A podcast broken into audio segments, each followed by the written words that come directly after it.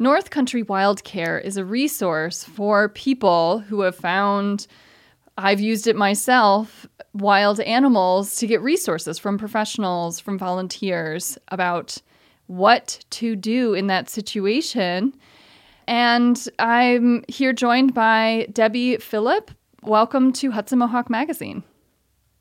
Thank you. It's great to be here. So, North Country Wild Care, what is it exactly? North Country Wild Care is a member organization of our regional wildlife rehabilitators. It began in 2001, and we have um, about 70 members now. Most of them are wildlife rehabilitators, although some of them are not and just support us in other ways.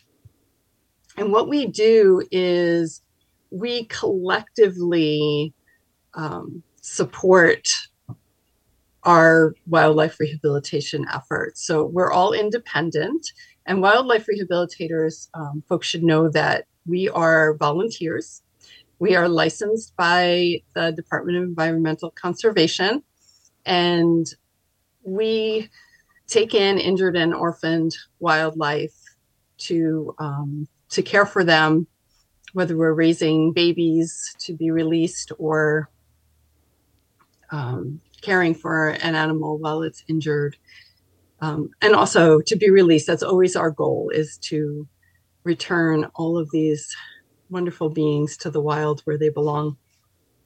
So our organization helps the members by a few ways. We support them with supplies that we um, fundraise for and, and collectively purchase and spread out. So the squirrel rehabbers have squirrel food, and the raptor rehabbers have frozen mice and things like that that they need to take care of their animals.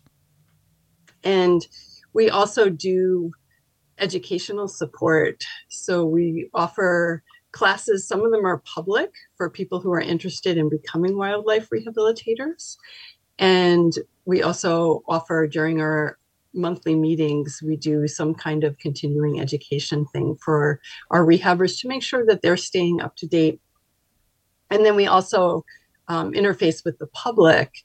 So we do a lot of public events where we teach the public about wildlife and wildlife rehabilitators. Wonderful. Thank you, Debbie.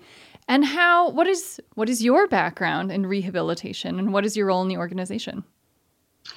Um, I am a, I don't even want to say specialist because I've been rehabbing for four years and that does not make me a specialist. We have members of our organizations who, who have been doing this for like three decades, four decades. Um, but I um, specialize in turtles and um, mostly turtles that are injured when they're hit by cars on the road and I also take care of the other reptiles and amphibians, although there aren't too many rehabbers who manage to not get a bunch of other animals in. So um, I raise baby squirrels too, and um, some opossums and pigeons last year. Um, so that's that's kind of my background. Um, you know what I'm doing in the organization, and this year I am the interim president. I was on the board and our president stepped down. So I'm doing a, a little short half term to see. Uh, I was appointed by the board. And if at the end of this year, I haven't lost my mind and decide to continue, I will run run for the position. So how I found about North Country Wild Care is I was I believe a, a, more than a year ago walking down in spring and I found a, a starling on the street and it was too young to have been fledging and so it needed some extra care and I saw it, it was like from the roof. I looked on this uh, Troy Facebook forum. Uh, I think it was Helens of Troy asking for what do I do? And this is where North Country Wild Care has been a really great resource and so the process is calling up, getting some advice and then getting connected with a rehabilitator. Um, could you give us more information on the, the process and how the systems work? Mm-hmm. North Country Wild Care, um, since 2004, has been running a hotline that is staffed for the most part 24 7 there's always there's always somebody even overnight checking messages and things like that. And when people find an animal they can call the hotline and the hotline volunteer knows which rehabilitators in our membership take care of those kinds of animals and will make arrangements to connect the finder with the rehabilitator. And we also have, there's more than 100 right now, volunteer transporters. So these are people who are not rehabilitators. Um, they just help us out by, you know, we have an animal that's here and it needs to get here. Can you, you know, do that driving for us? And if so, if the finder and the rehabilitator aren't really close together and we need some help to at least relay an animal to the rehabber, then we'll get a transporter involved. So the hotline volunteers do all that coordinating behind the scenes. But the idea is for the finder to be able to call and know that, you know, they're not going to have to make a whole bunch of phone calls trying to find somebody that one of our volunteers is taking care of it. What are some important assessments when considering if an animal needs human assistance?